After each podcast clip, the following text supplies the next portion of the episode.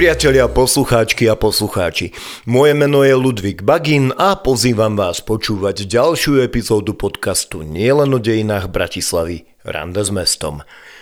Jeho pozorhodné priezvisko v kombinácii s ešte nevšednejším menom vyvoláva aj dnes údiv. Avšak nositeľ tohto mena patrí nesporne k najvýznamnejším osobnostiam Bratislavy, o ktorých by sme mali vedieť. Ovidius Faust.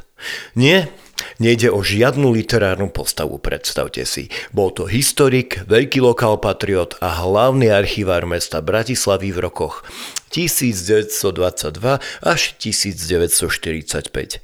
Do kľúčových pozícií v mestských inštitúciách sa dostal v zložitom historickom období po prvej svetovej vojne, v čase zániku monarchie a vzniku Československa.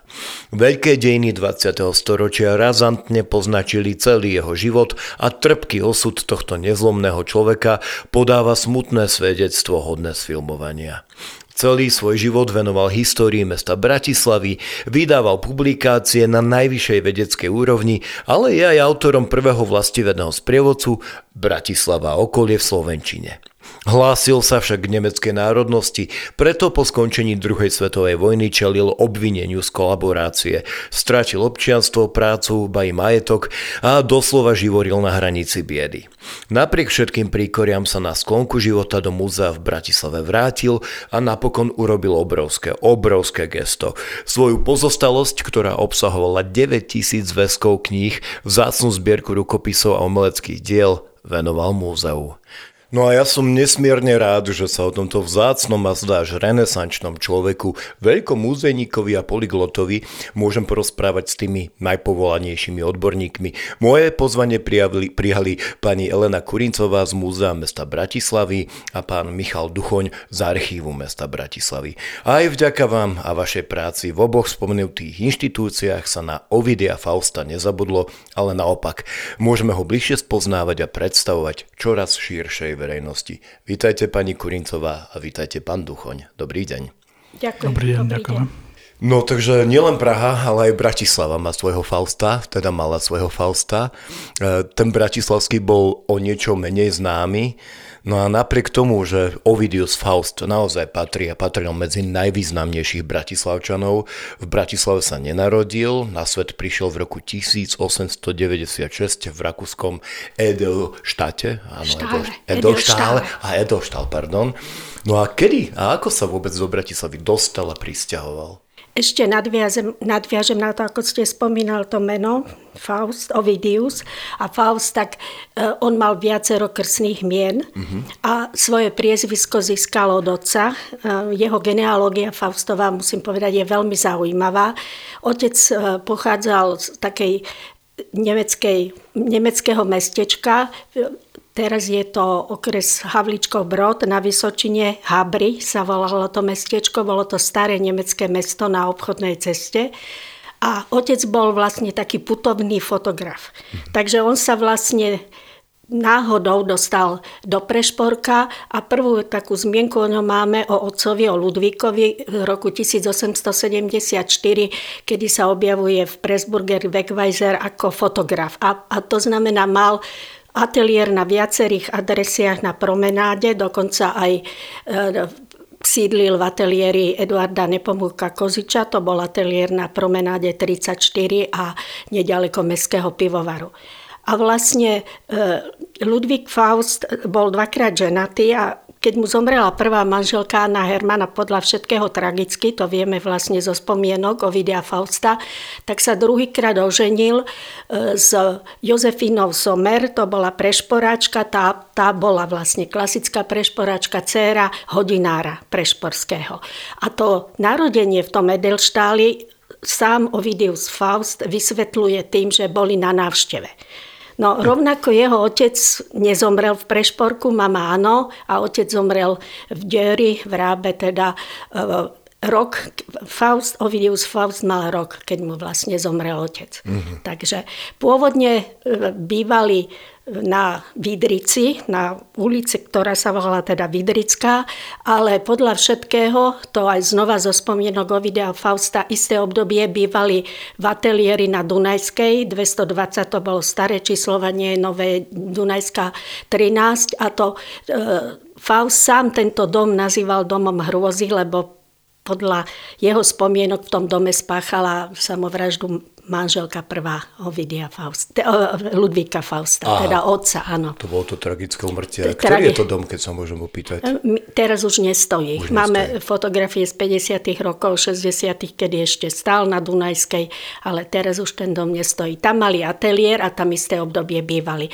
Ale keď otec zomrel, Ludvík, tak sa e, Ovidiu s matkou presťahoval naspäť do starootcovského domu na promenáde do Vigandovho domu, kde bývali Somerovci. Tam, tam býval potom ako v detstve a potom, keď sa oženil, tak mal, mal e, adresu aj v mestských domoch na Klobučníckej ulici. Nádherné, vyčerpávajúca prvá odpoveď, ďakujem veľmi pekne. No ale tak potom po rôznych tých peripetiach, že my sa o, o jeho živote budeme dnes v podstate e, celkom doširoka rozprávať, ale do mestských služieb nastúpil v roku 1919. Akým spôsobom sa dostal na pozíciu mestského archivára? Tak vlastne fakticky Faust začínal tak ako veľká časť jeho generačných rovesníkov vojenskou službou. To znamená, že nastúpil do vojenskej služby v roku 1115. V armáde sa zistilo teda, že vďaka okuliarom a očnej chybe nie je možné, aby proste aktívne niekde behal s puškou po fronte. A podľa všetkého sa dostal do Kriegsarchívu, to znamená, dostal sa do vojenského archívu, tam pracoval.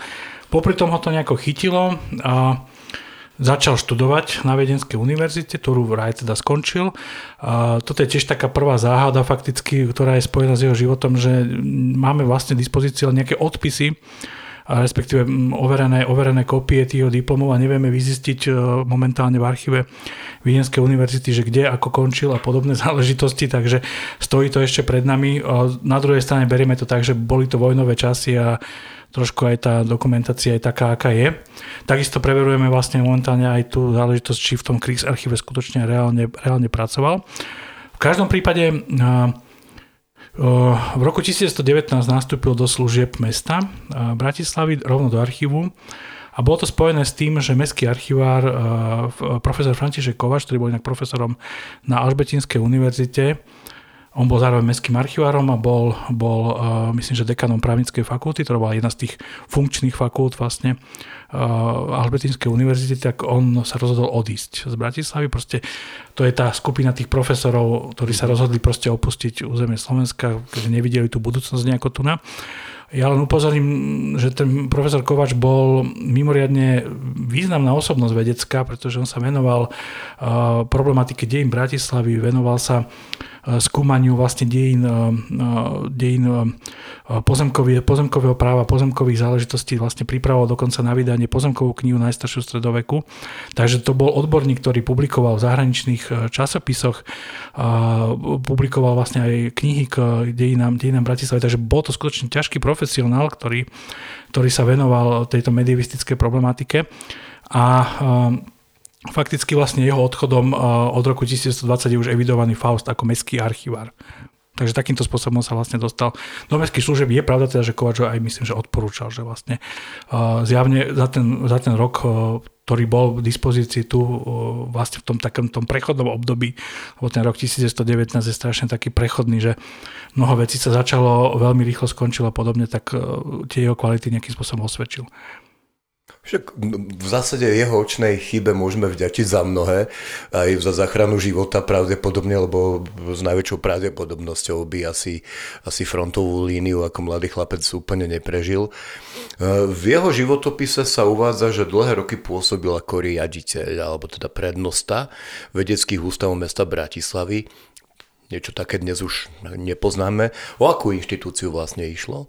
A vieme, kedy bola založená, kedy zanikla, aká bola jej pôsobnosť? No, súbežne, ako tu kolega spomínal, že začal pracovať 1919 v archíve, tak 900, 1920, niekde, niekto spomína 21, lebo naozaj tie pramene sú torzovité a každý buď v spomienkach, alebo máme v korešpondencii trošku iný údaj, začal pracovať aj ako pomocník kustód v múzeu.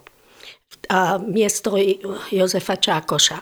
A tým pádom postupne vlastne sa osvedčil aj na pozícii kustoda v múzeu mestskom.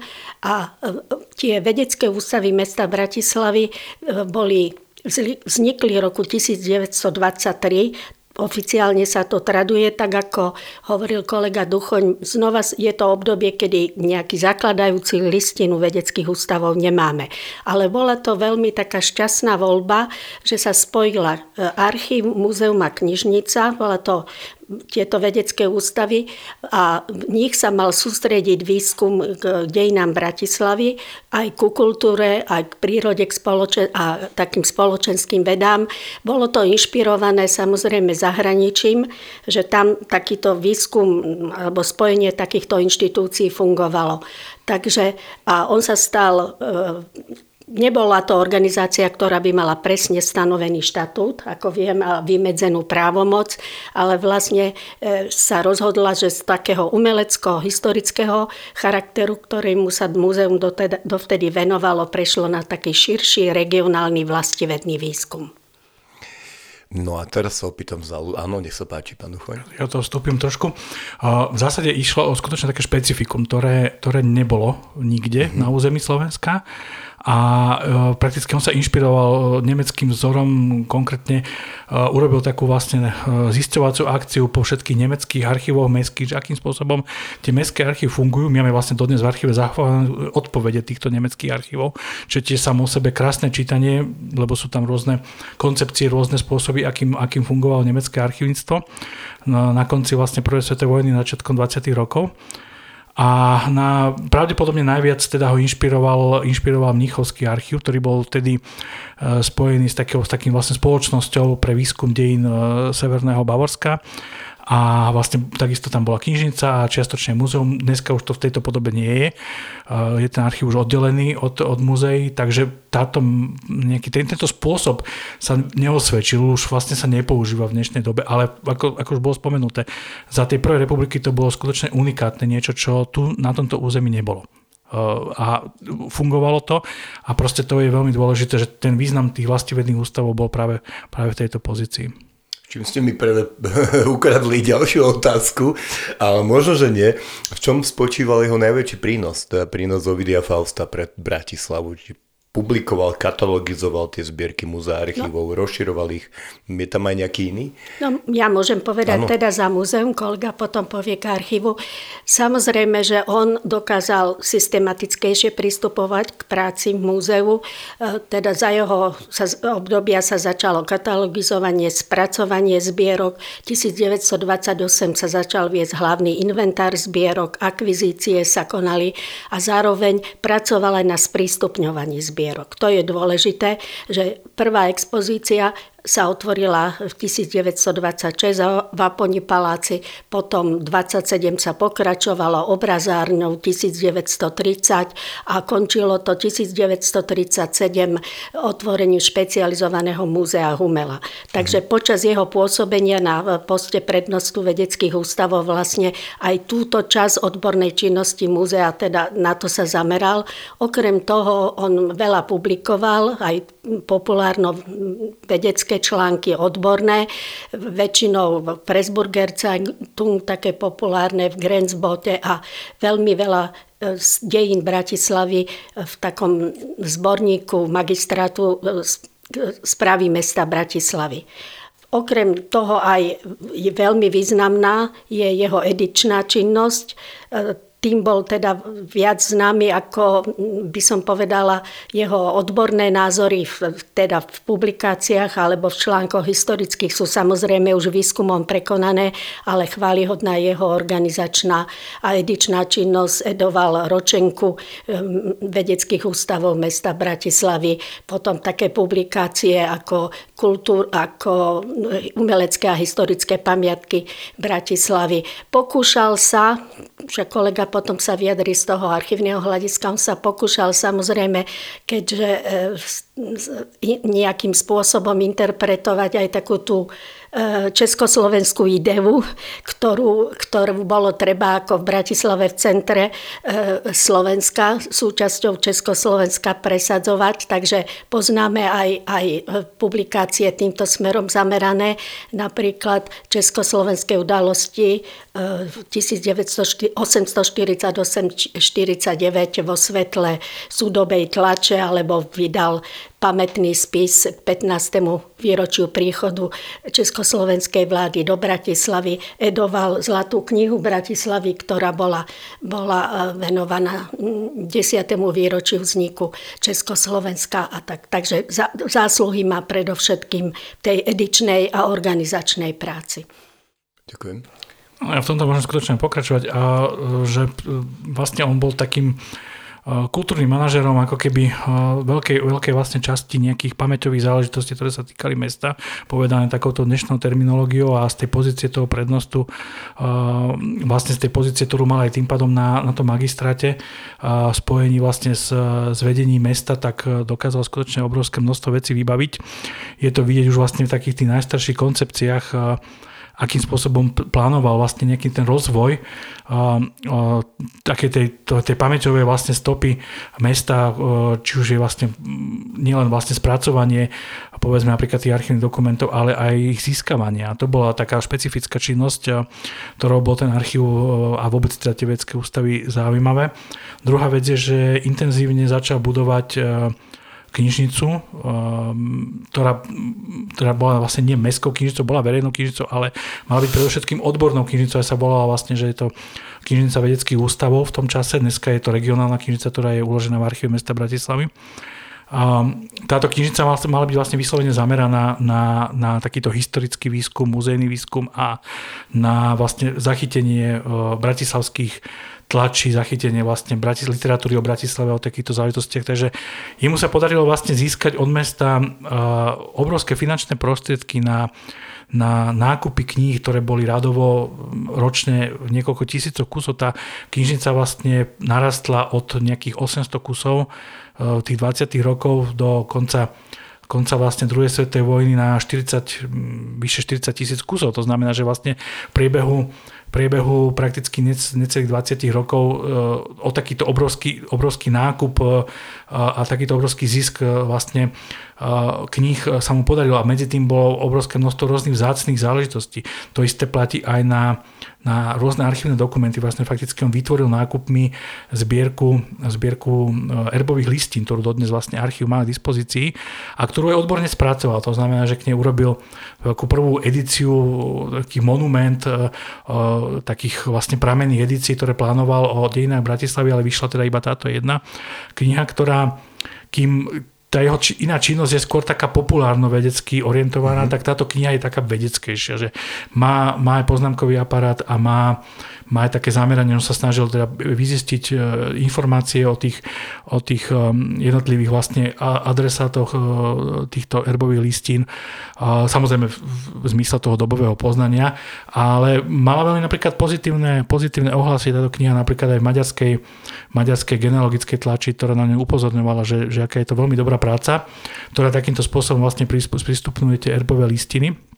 No a tá erbová zbierka je dodnes skutočne to niečo veľmi, veľmi vzácne, bohaté, pretože ja uvediem z toho len jednu jedinú vec. My tam máme veľmi vzácnú, veľmi vzácnú erbovú listinu, ktorú v 16. storočí iluminoval, to znamená, že nakreslil tam ten erb vzácný, vzácný človek, iluminoval ju kaligraf, ktorý pôsobil vo kancelárii, v uhorskej kancelárii, volal sa Juraj Bočka, ktorý je, ktorý je proste enormne ocenovaný ako renesančný kaligraf, to znamená človek, ktorý vlastne sa venoval písmotvorbe a jeho album písmotvorby do, dokon, dokončil potom Georg Hofnagel, ktorý je celosvetovo známa osobnosť kartografie a tento, tento album vlastne písem uh, má Gettyho múzeum v Kalifornii, ktorý ho za veľmi obťažných podmienok proste získal do svojich zbierok a musel ho tiež zakúpiť a my máme vlastne listinu, do ktorého nakreslil erb tento Juraj Bočka a tých listín je,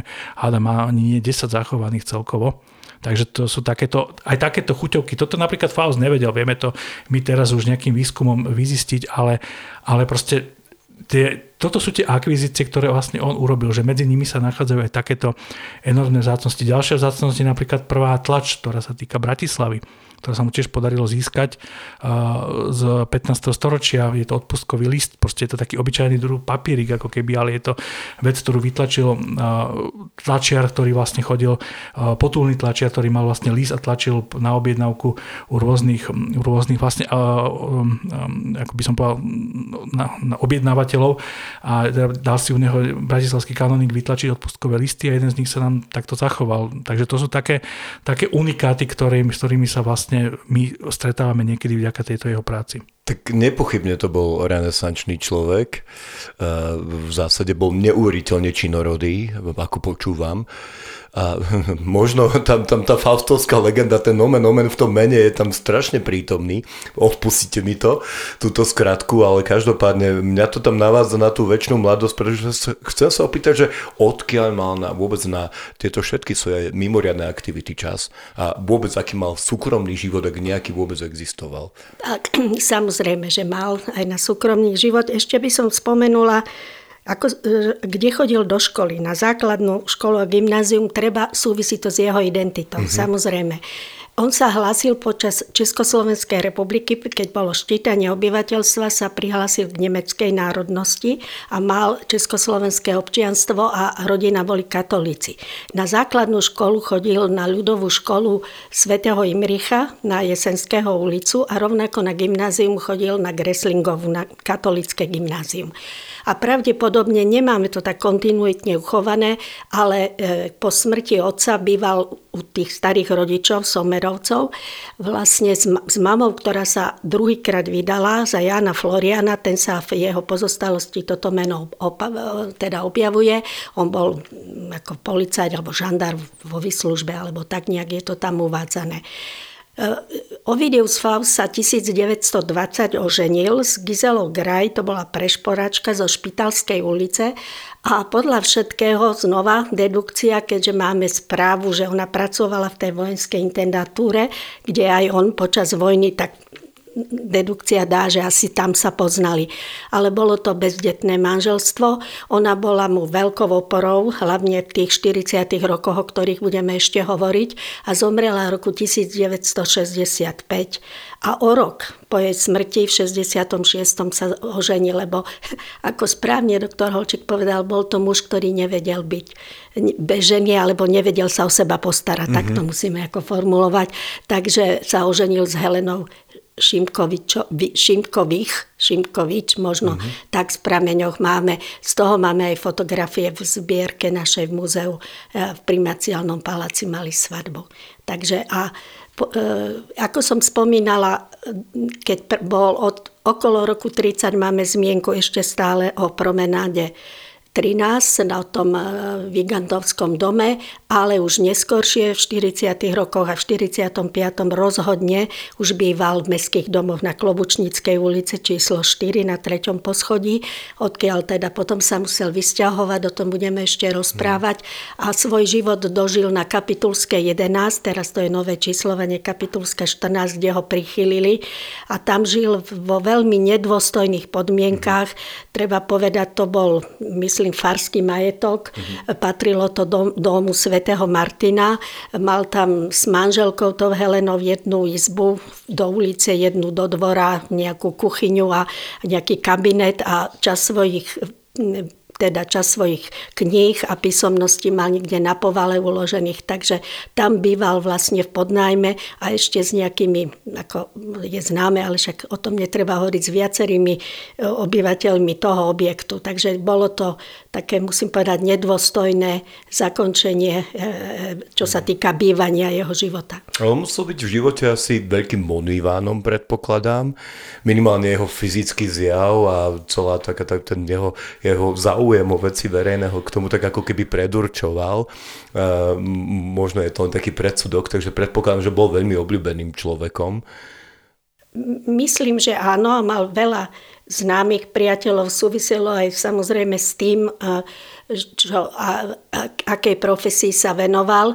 E, treba povedať, keď by sme mali teda do toho nahliadnúť, vysokú funkciu mal aj v období Slovenskej republiky, kedy sa vlastne e, Bratislava stala hlavným mestom Slovenskej republiky a tým pádom on sa stal predstaviteľom, bol na čele kultúrneho oddelenia, takže vlastne pôsobil nielen v kultúre mesta, ale prakticky celého štátu.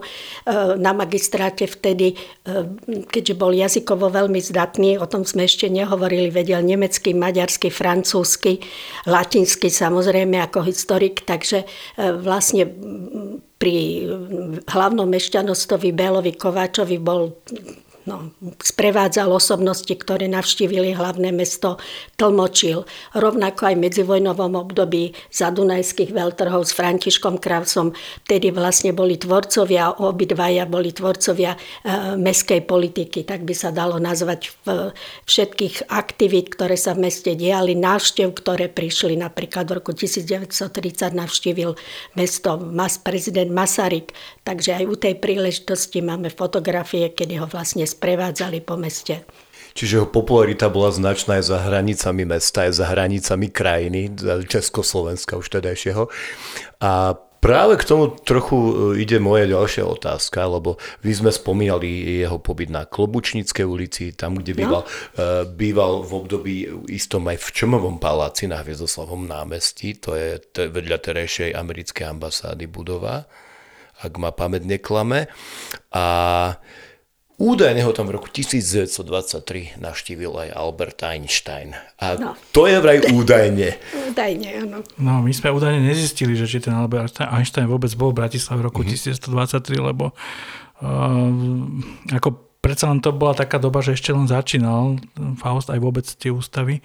Uh, škoda, že teda nemáme zachovaný, pretože máme zachovaný denník ústavov od roku 1932 do nejakého roku 38 sa mi zdá, 39 a je to taký úplne čerstvý objav, asi necelý mesiac, čo vieme o ňom, že je. A my vieme každý týždeň, čo sa vlastne v tých ústavoch dialo. Vieme o všetkých návštevách, ktoré sprevádzal a podobných záležitostiach. Takže je mi ľúto, že nemáme to, nemáme to už z tých 20 rokov zachované. Ale v každom prípade napríklad Pressburger Zeitung oni pomerne dosť slušne sledovali Einsteina, že kde sa hýbe v rámci Európy a mm, vlastne aj tá vôbec tá dobová tlač sledovala Einsteina aj články prinášali o vlastne o tých jeho teóriách o podobných veciach, takže nebol nejaká neznáma osoba, ale nemáme vôbec zmienku o tom, že by bol v Bratislave. Takže toto, toto je také, že, že ešte, ešte sa na to pozrieme, lebo ako človek, ale bolo by to veľmi zvláštne, že by tie Pressburger Zeitung o tom niečo, aspoň nejakú krátku noticku, viete, keď napíšu nejakú noticku o tom, že doktor Einstein odišiel z, z Nemecka niekam na nejakú cestu, akurát z okolností v 23., tak nenapísať sa, že prišiel do Bratislavy, bolo veľmi, veľmi svojské. Otázka beží, že či by ho či by ho Faust prijímal vo svojom súkromnom príbytku, pokiaľ no. ten príbytok bol nie veľmi najvhodnejší. Myslím, že už na tej Klobučníckej tam to už bolo také trošku reprezentatívnejšie bývanie, ale my vieme o tom teda, že on tie návštevy hlavne, hlavne vodil do muzea a do archívu. To znamená, že toto bolo miesto, kde sa s nimi vlastne nejakým spôsobom točí. A ešte k tejto veci poviem jednu vec, že tam sa teda spomína, že, že si prišiel Einstein k nemu študovať nejaké listy z pozostalosti po matematikovi, bratislavskom rodákovi Záchovi. Ale on, ten matematik nie je bratislavský rodák, je to rodák z Pešti a nemá vlastne ani z Bratislavou nič spoločné. Nevylučujem samozrejme, že nejaké listy mohol do Bratislavy napísať v tej prvej polovici 19. storočia, ale my ani jeho ako keby pozostalosť nemáme v archíve. To znamená, že, že trošku sa mi zdá byť táto historka taká veľmi, veľmi pritiahnutá za vlasy, tak by som Ja by povedal. som vás chcel len predsa presvedčiť, že pozrite sa na to, ako ste avizovali, pozrite sa, prižmúrte obe oči, lebo už máme údajný Mozartov dom a taký údajný Einsteinov dom by sa celkom zišiel v budúcnosti cesty podľa mňa a hlavne teda e, po odchode e, ambasády na iné miesto, po stiahovaní, myslím si, že by, to, by tá budova aj okolie našli tiež novú, nové možnosti. Ale Môžem, vážne. Môžem niečo ešte k tomu, keď už hovoríme o tom. Samozrejme, že e, o Faustovi a mnohé možno tieto historky vznikli na základe spomienok. Jeho poznalo veľmi veľa ľudí, aj v období po roku 1945, keď pracoval v tých ústavoch e, rôznych, ako v tých dočasných zamestnaniach, potom ako cestoval do Trnavy a mnoho ľudí e, na, na ňo zachovalo spomienky. A napríklad ja som teraz e, zistila zo spomienok, ktorá bola v storočníci, keď bola oslava a vyšiel zborník z tému výročiu múzea 1968, tak tam je spomienka jedného jeho bývalého spolupracovníka, znova veľmi zaujímavá, že on tlmočil prvej československej vláde, ktorá prišla do Skalici v tom 6. E, novembra, myslím 18, on tlmočil francúzským generálom. Pretože, pretože v Bratislave, alebo v Prešporku tedajšom ešte a v budúcej Bratislave vlastne on bol, našli ho jediného, ktorý mohol tlmočiť, vedel francúzsky. Takže generálovi Fochovi a Peténovi, že tam tlmočil do francúzštiny. Znova treba to podložiť. Toto je spomínka Juliusa Kalmána. Takže tu treba overiť, že či, či to naozaj bola pravda.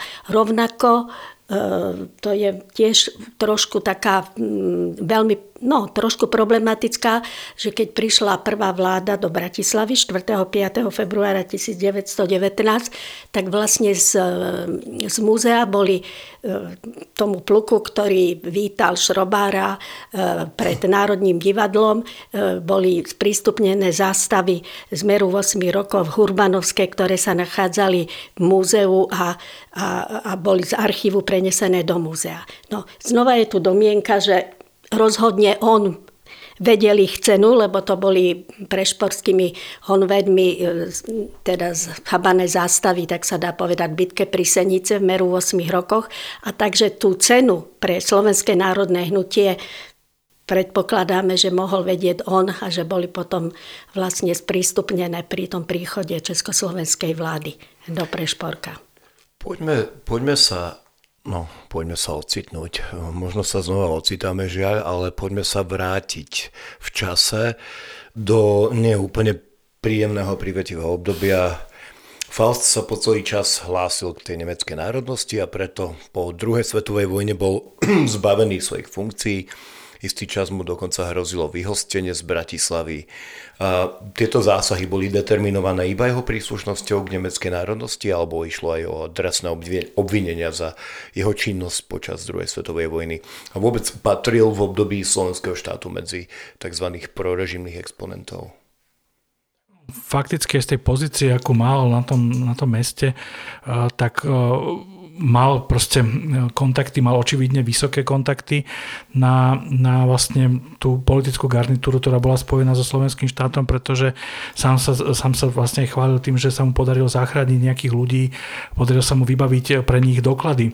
A to znamená, že musel, skutočne musel mať nejaký ten vplyv, aby vlastne takéto niečo, že vlastne boli vystavené falošné doklady pre, pre niektorých spolupracovníkov, ktorí odišli bojovať do povstania a podobne, na čo sa potom samozrejme upozorňoval, že, že on má takéto zásluhy, ale musíme na to pozrieť z tej druhej strany, že ak sa mu podarilo vybaviť takéto záležitosti, tak skutočne musel mať ten vplyv.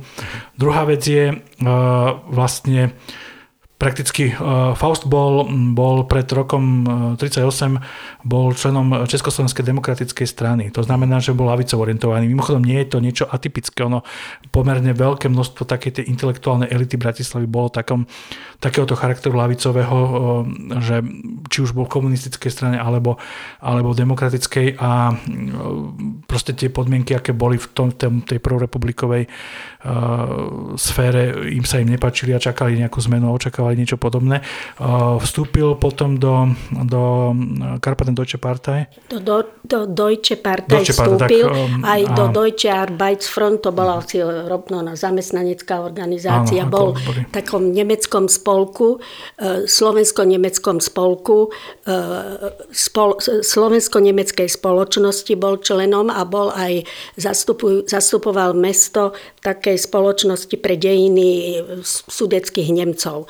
Takže on podielal sa, keď ešte to môžem doplniť, e, aj na e, takom formulovaní výročných cien, ktoré magistrát udeloval v danej dobe, teda ako hlavné mesto. Bol v rôznych komisiách, napríklad pri tvorbe prezidentskej štandardy aj, aj e, štátnych znakov. No a zúčastňoval sa tomu, potom teda veľmi vyčítali po vojne na odhalovaní pomníkov. No samozrejme dejateľom ako Anton Bernolák a Ludovič Štúr, ale aj pri odhalovaní tabule pamätnej Adolfovi Hitlerovi na budove múzea. V 42.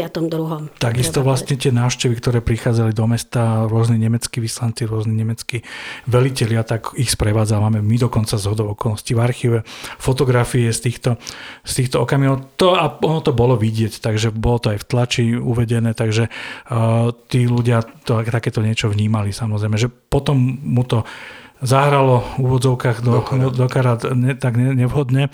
Do toho išlo to nemecké, a to predsa vlastne tá, riešenie tej nemeckej menšiny bolo také uh, veľmi živelné a uh, veľmi, veľmi ako komplikovaným spôsobom uh, sa vlastne tí, tí Nemci prakticky odsúvali, odsúvali z mesta a teda môžeme povedať, že našťastie to neprešlo až do nejakých úplných atrocít, ale, ale teda tie sa, tie sa stávali, ale v každom prípade on prišiel vlastne o občianstvo a dlhé roky potom on ho bojoval aby sa mu bolo navrátené, alebo s tým súviselo vlastne aj nejaké tie práva. Plus potom problém mal vlastne so zamestnaním potom v roku 45 fakticky.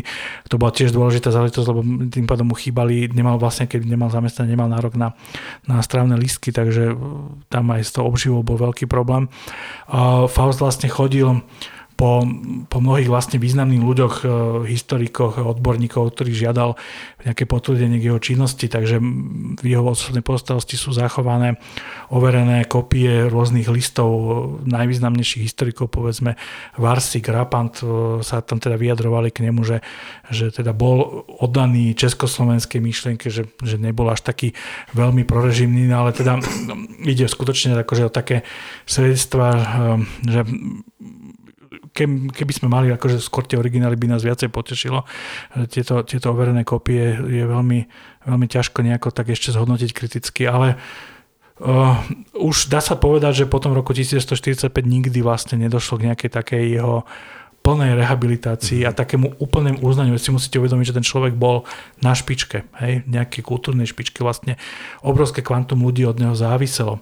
Prakticky on tými nákupmi a týmto všetkým to financoval, e, spolu umožňoval vlastne zárobky množstvo knihkupectiev, starožitníctiev a podobných záležitostí a vlastne vy ste to pozície, vy jedného dňa ako keby, že sprevádzate e, veľvyslancov, zácne návštevy, ktoré prichádzajú do mesta, na druhý deň idete bývať na kapitulsku do, do vlhkého bytu, kde proste zateká, kde nemôžete mať vlastne vlastnú odbornú knižnicu vyloženú, ktorá má nejakých 8 tisíc zväzkov, mm. kde to je, to je obrovský pád. Hej? A proste ono to bolo aj vidieť, že proste tie tie, ten zvyšok 40. rokov, 50. roky, aj vlastne aj tá činnosť v tom západoslovenskom múzeu bola síce významná, podarilo sa mu ako keby pracovať v, v odbore, ale už nikdy to nebolo také, aké to bolo za tej prvej republiky. Že jednoducho, jednoducho nemal už také tie možnosti, už nikdy nebol autorom nejakých kníh, už proste to, už to nebolo, nebolo podobné. A na druhej strane, zase nás potešilo, a to aj práve ten náš seminár ukázal, že,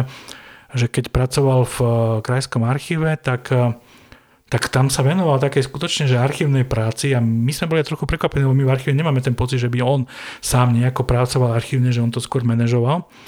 Že tu, tu sme videli ako archivára a že to veľmi pekne zvládal, že túto prácu. Takže sme sa tak potešili, že aha, že konečne toho Fausta vnímame aj ako archivára, že vidíme, že robil, robil taký inventár, že, že to bola tá, taká, taká seriózna archivárska robota. Takže... Čiže nenechal sa ale úplne zlo, zlomiť. Nenechal sa úplne zlomiť.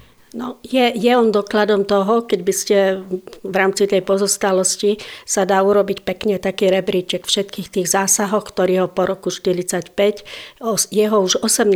apríla, tak si uvedomte koľko, 4. apríla oslobodili a 18. Mm. apríla už bol vyhodený zo zamestnania, uh. zbavený občianstva, e, teda majetok mu, akože z Habali musel opustiť ten byt na Klobučníckej a vlastne mu medzi tým aprílom a májom bol spol, spolu s manželkou v zbernom tábore v Petržalke. Odtiaľ ich znova, treba povedať, že známosti vždy fungujú, tak odtiaľ ich známy lekár, ako dostal, takže zo zberného tábora mohli odísť, domáhal sa teda občianstva, čo sa mu nepodarilo, a, ale na, v máji zas mu ľudový súd ho odsúdil, ale znova, ako to hovorí kolega, máme to v odpisoch alebo v strojopisoch nejakých kópiách, ktoré treba možno prekontrolovať, preveliť. On bol ľudovým súdom odsúdený za kolaboráciu s fašistickým režimom.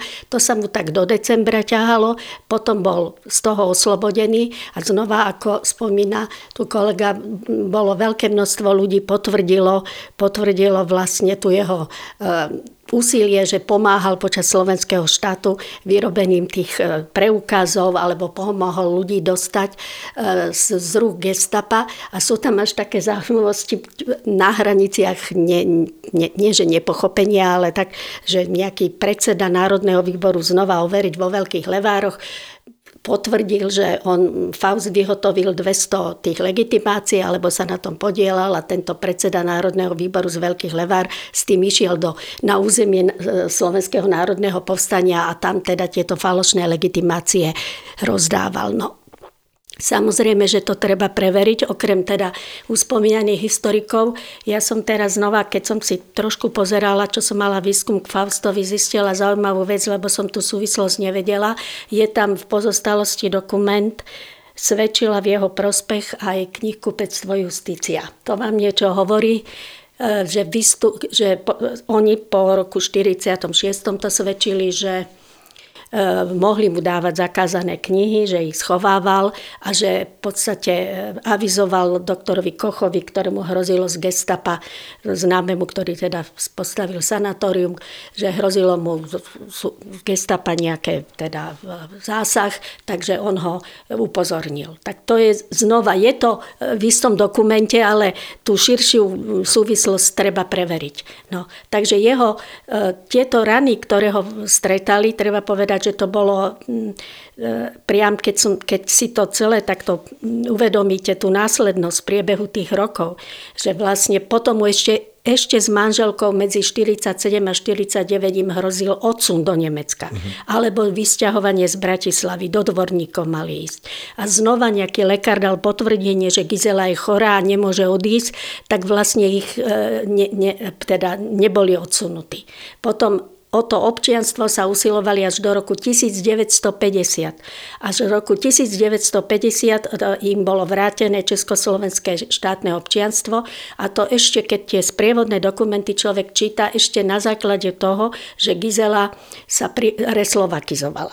Ona mala pôvodne v roku 1940, ona sa prihlásila k maďarskej národnosti, to bolo dôležité ščítanie za slovenského štátu a Faust sa v 1940 prihlásil k nemeckej. A keď pozeráte tie dokumenty, to priam takú tú absurditu tej doby a ten zúfalý boj tých ľudí, aby vlastne mohli zostať e, v mieste, ktoré majú radi a ktorému sa teda histórii chcú venovať. Takže toto všetko museli absolvovať a okrem teda toho trvalejšieho zamestnania, ktoré mal až od roku 1955 v tom najprv krajskom, potom západoslovenském múzeum, tak predtým pracoval v Slovenskej líge, v Cirkevnom umeleckom ústave, potom spolku svätého Vojtecha, robil pre dom svätého Martina súpisy. To znamená, ne, nezlomil sa, robil to, čo vedel, súpisy umeleckých a historických predmetov. Máme to, písal si také denní, nie denníčky, ale do kalendárika tie údaje teda, a, a hlavne v danom období fotografoval. V pozostalosti sa zachovala viac tisíc, okolo 10-11 tisícová zbierka jeho fotografií, ktoré fotografoval pamiatky nielen Bratislavy, ale celého západného Slovenska. Sú sprístupnené? Áno. A kde? No u nás v Múzeu mesta Bratislavy a, a myslím pozostalosť je sprístupnená a rovnako aj, aj ten jeho fotoarchív. K tomu sa ešte dostaneme, v podstate v závere možno ale celkom ma zaujímala taká povedzme úsmevnejšia časť jeho života, alebo teda jeho osobnosti. Evidentne z vášho rozprávania je zrejme, že to mesto aj s manželkou nesmierne milovali aj tú krajinu.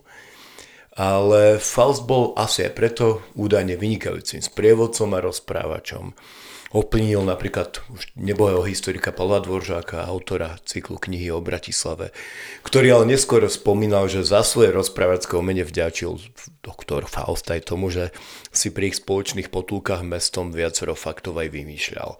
Tak do akej miery sú teda Faustové publikácie hodnoverné? Držal sa pri publikovaní striktne prameňov, alebo bol teda potom už takým, takým veľkým rozprávačom v súkromí? Ja si myslím, že on skutočne mm, v zásade bol takým človekom rozšaftného rozprávania o dejinách a možno aj to bol vlastne ten, ten e, spôsob, akým sa tak presadil v rámci tej spoločnosti aj v rámci teda e, tej meskej, meskej society, pretože viete, to je predsa len, keď tým, má kto tým hosťom a ešte aj v ich domovských jazykoch e, čo povedať o tých dejinách, tak, tak je to len, len dôležité. V každom prípade tak by som jeho odbornú činnosť asi tak povedal, že veci, ktoré sú nejakým spôsobom dokazateľne, pramenne, že ich vieme podchytiť, tak samozrejme, že tie interpretácie môžu byť nejaké iné, ale, ale v kontexte to nie má to nejaký základ reálny, to znamená teda vychádza to z niečoho. Ja osobne si myslím vzhľadom na, tie, na to kvantum tých činností, ktoré on mal, že čiastočne minimálne za archívu, proste mu tí pracovníci, tí kolegovia vytvárali nejaký taký také rešerše, že mu vlastne pripravovali materiál, lebo i vidieť, že napríklad, že e, v tých, tých výkazoch, že, že mu robili korektúry a podobné záležitosti tých článkov. Predsa nebol, nebol vlastne e, jazykovo až tak zdatný v tej slovenčine, mm. ale písal pekne, akože tie tam je už potom neskôršie tie listy sú, zase hovorím, že otázka beží do akej miery teda boli tam tie korektúry, korektúry robené, ale vedel sa teda vyjadrovať, e, ja by som to povedal, že v českoslovenštine, lebo teda to bola taká slovenčina s tými českými nádychmi. A čo sa týka napríklad tých jeho zápisníc, zápisníc mesta Bratislavy, čo je také, by som povedal, dodnes známe dielo, lebo mnohí ľudia z toho dodnes vychádzajú, berú to ako posvetnú pravdu a niektorí to vyslovene až okopírujú a mm-hmm. dajú to do svojich kníh a, a neriešia to tak. Eh, tam je to veľmi, ale veľmi také otázne, že tam je podľa mňa taký ten jeho, ten jeho narratív daný a niektoré veci, ktoré tam on proste odkazuje, že v archíve sú, nie sú. Hej, že jednoducho, jednoducho sa s tým nevieme stretnúť. Otázka, když sa tak nad tým zamýšľame, bolo to tam vôbec?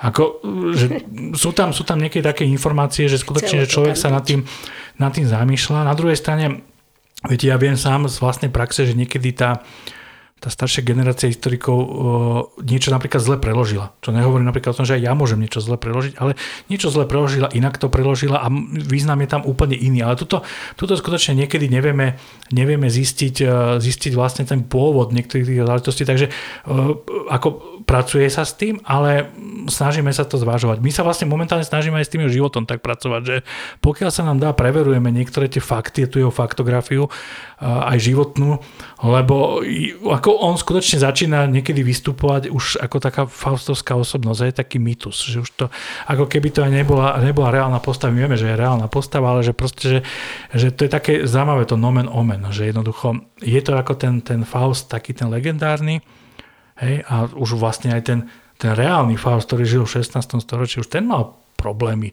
so zákonom, hej, proste obviňovaný zo všetkého mm-hmm. možného zlého alchymista, čarodejník uh, a neviem čo všetko je ešte zlé.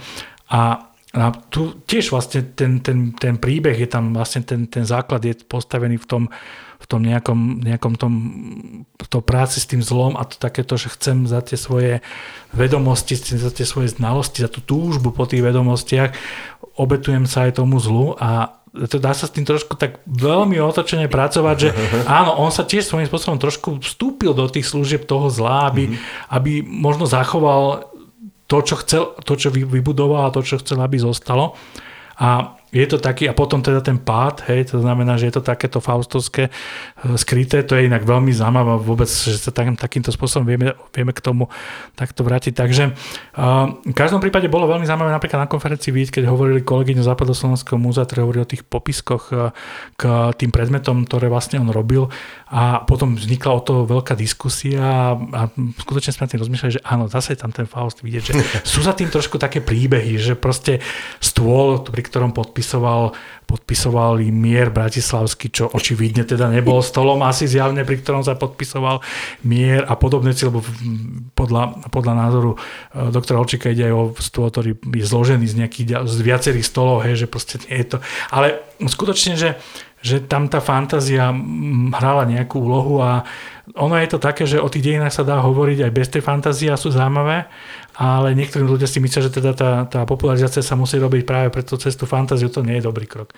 Tam treba, treba skutočne odraziť sa od tých faktov a je to o tom podaní, hej, že tam tomto to vlastne celé stojí.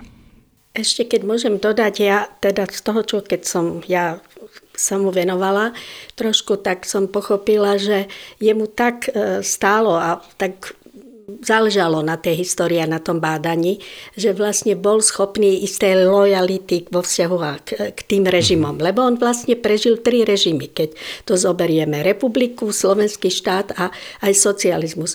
Tak nájdete také, že dobre, bol vo funkcii v medzivojnovom období a za Slovenskej republiky. Ale potom, keď pracoval v tom aj krajskom archíve, aj keď pracoval v tom západoslovenskom múzeu, tak on robil napríklad tak súpis robotníckého hnutia, alebo mal preukaz budovateľa Slovan, slovanskej cesty, ako, e, alebo ešte 20 rokov industrializácie socialistickej západoslovenského kraja. Takže aj takúto tému dokázal uchopiť. To znamená, že e, ne, nebridilo sa mu to, musím povedať, okrem toho, čo robil iné veci aj v Trnave, dejiny univerzity univerzity písal, alebo výstavu robil. Ale to, to ma na tom zaujalo, že jemu ako nebol, že by sa tak spriečil a povedal, že a tento režim mi ublížil, alebo nie.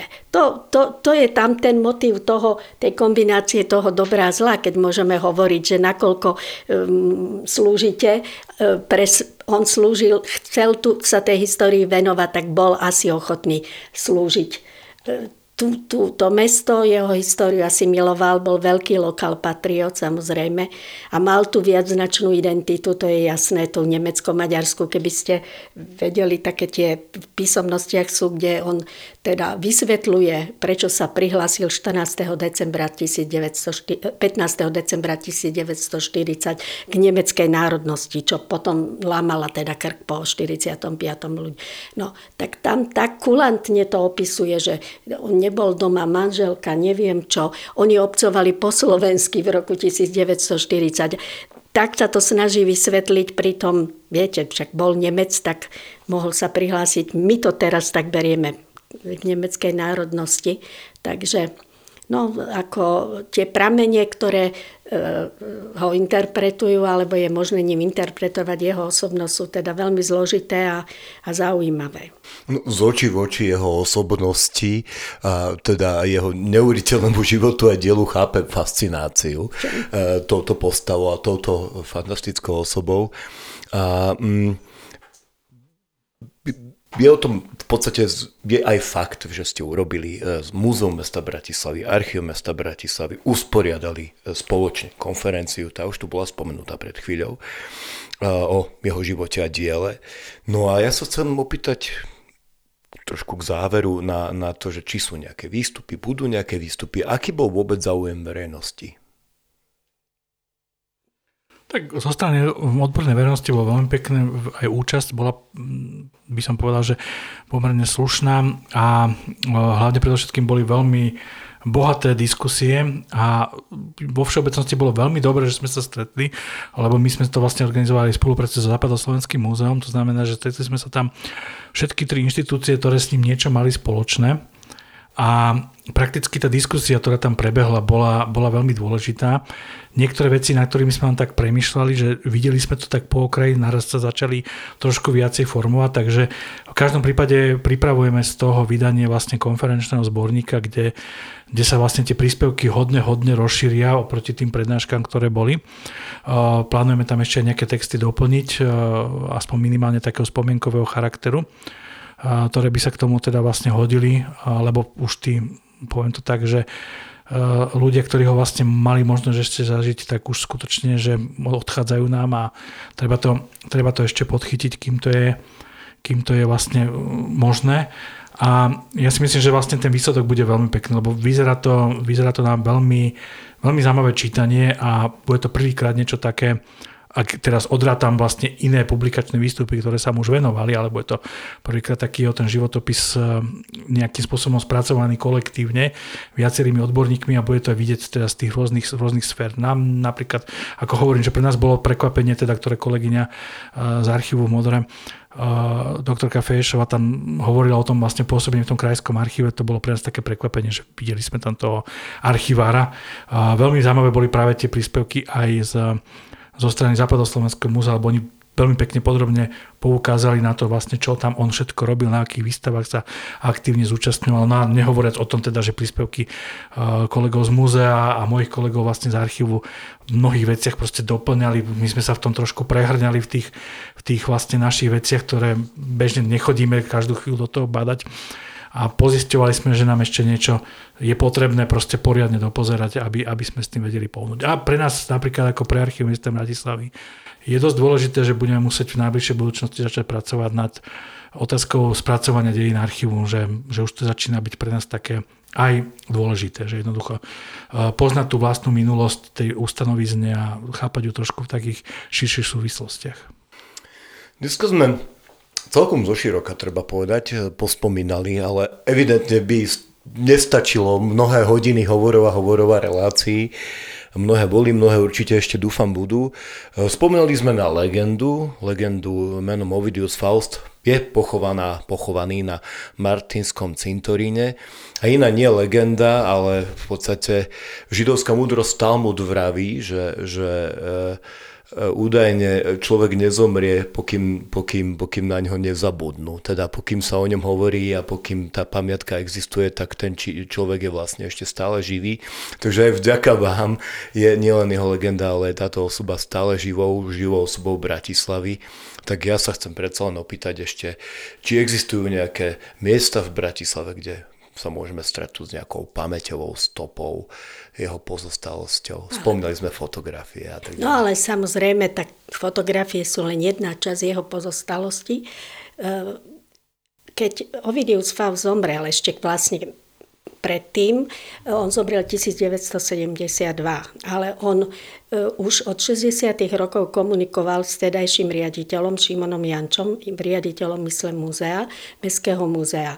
A ten veľmi správne, e, musím povedať napriek teda dobe, aká bola, pochopil význam Fausta. Prizval ho, keď múzeum 1968 mm, oslavovalo 100 rokov, tak ho prizval Ovidia Fausta na spoluprácu. On vtedy ešte pracoval do roku 1969, pracoval v Trnave. Prizval ho na spoluprácu, aby sa podielal na dejinách muzeák vyšla storočnica, taký zborník. Takže uh, Ovidius Faust s Ľudovitom Fuzákom spracovali dejiny múzea a potom Faust samostatne urobil také medailóny eh, z 19. storočia tých zakladateľov múzea Rakovského, Derika, Helmára, Könekyho, lebo Jančo správne odhadol, že, že to on bude vedieť. V daných pomeroch e, veľmi ostatní pracovníci k tomu asi nemali dosah, alebo to aj nevedeli urobiť, aby som bola konkrétnejšia. No a odtedy začala ich spolupráca a Šimon Jančo ho prizval, že aby sa vrátil do inštitúcie, ktorej začínal, prakticky do muzea. A takže posledné dva roky života, 1970 až 72, strávil ako, ako dokumentarista v múzeu inštitúciu, na ktorej teda vzniku sa podielal, alebo ktorú formoval v medzivojnovom období hlavne. No a on už v listoch začal teda spomínať. Tie listy sú datované, ktoré sa veľmi milne niekedy uvádza, že to je jeho ako testamentárny odkaz, ale nie je. E, v 1966 a 67 v listoch riaditeľovi Jančovi spomína, že chcel by darovať, že daruje, nie že chcel by, ale daruje pozostalo svoju múzeum mesta Bratislavy. A, ale on, Jančo si to uvedomoval, že to musí mať nejaký testamentárny oficiálny podklad, že to na základe listovaných danej dobe nebolo možné dediť.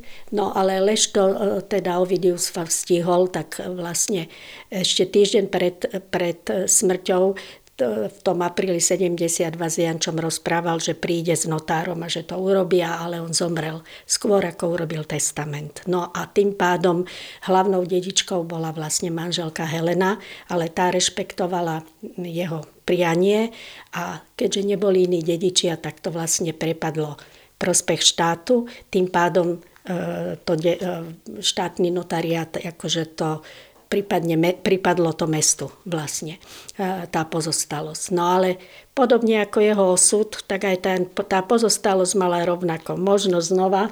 Ten faustovský motív sa to objavuje, si uvedomte, že v 72. zomrel a teraz sa začalo mm, pracovať s pozostalosťou. 74 e, a 5 sú správy, že treba štátny notariát urguje, treba urobiť súpis, ohodnotenie Komisie sa zišli viaceré, ktoré sa rozhodovali, či to rozdelia, či knihy, umelecké predmety, kam archívny materiál, fotografie, ona má, teda je dosť komplikovaná skladba, je zložitá. No, takto oni teda rokovali a nakoniec e, sa to neuzavrelo a pozostalosť kompletne zostala v Múzeu mesta Bratislavy a, a začala sa spracovávať v roku 2012. Medzi rokmi 2000, aby bolo jasné, ako si musela chudiatko odležať, aby som to nazvala takto poeticky. 2012 až 2019 sa spracovala, alebo že a knižnica zvlášť, tá bola predtým spracovaná, tá archívna pozostalosť. A posledné zostali fotografie, takže aj tie sú už teraz spracované a sprístupnené. Možno z nich vykvitnú nejaké nové margarety. no, takže tak, tak zložitá, ale už ja myslím, že teraz už badateľom to robí radosť, lebo vlastne je prístupná pozostalosť.